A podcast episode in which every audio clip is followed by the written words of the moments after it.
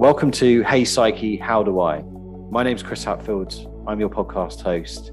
I'm the founder and coach of a company called Sales Psyche, and I've devoted my time in the last 15, 20 years to all around mindset and mental well-being. Hey Psyche, How Do I is all about answering those questions that we often pose to ourselves, subconsciously or consciously, on a daily basis, but don't always know where to start with. None of these long, drawn out interviews, five minute podcasts giving you practical insights and takeaways for you to be able to implement further. So, enough about this, let's get started. Hey, Psyche, how do I better understand emotions when selling? So, this is part three of what makes prospects say yes. And emotions are so important here. As we talked about in previous episodes, up to 90% of our decision making is subconscious.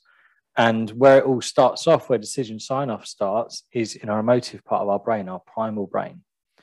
And as I mentioned in a previous episode, a lot of us might think that we are rational, logical individuals. But it's known as something called post hoc rationalization, where we justify emotive decisions with logic. We almost feel like guilty or bad that how can we make this huge decision based off of this? But it's really important when you're speaking to people, not just prospects, but friends, family, the team, whoever it might be, and you're trying to get buy in from people, you really need to look to understand emotion because emotion is where our pain and gain sits. And we are two or three times more motivated to avoid pain than we are towards gain. Now, we've got to feel like we're going to lose something before we want to do something about it a lot of the time. It's why the diet industry is three times bigger than the health food industry.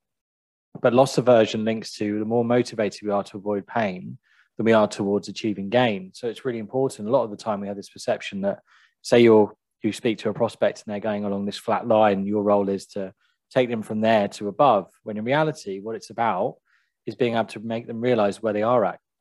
So it's no longer about just identifying the pain. You also need to be able to educate people on where their pain may be before they even realize it. Because that's the thing here. People might have a perception without even realizing actually this is a lot worse off than I thought it would be. And key thing to example here is when you are, for example, you go into a shop or you go into your Amazon basket your buying process a lot of the time will start with the emotion. And then for the end piece where you know you need a signature you need to pay for something this is where the rational brain kicks in.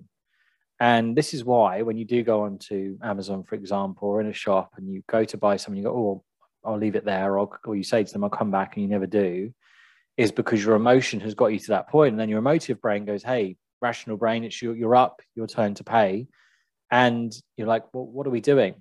So it's not all around just emotion here. Of course, you've got to be able to justify it with the logical side of things, but you've got to get that buy-in, that emotion. So asking people, you know, when you're asking these questions, like how does this make you feel, or what can you, what do you feel like this is going to do for the business? Like getting tapping into people's emotions is really important. And then you might have this perception that some people don't have that, but a lot of the time, whether it's someone wanting to look good in front of the business, that's still an emotion. That's still something that's pride that's driving them.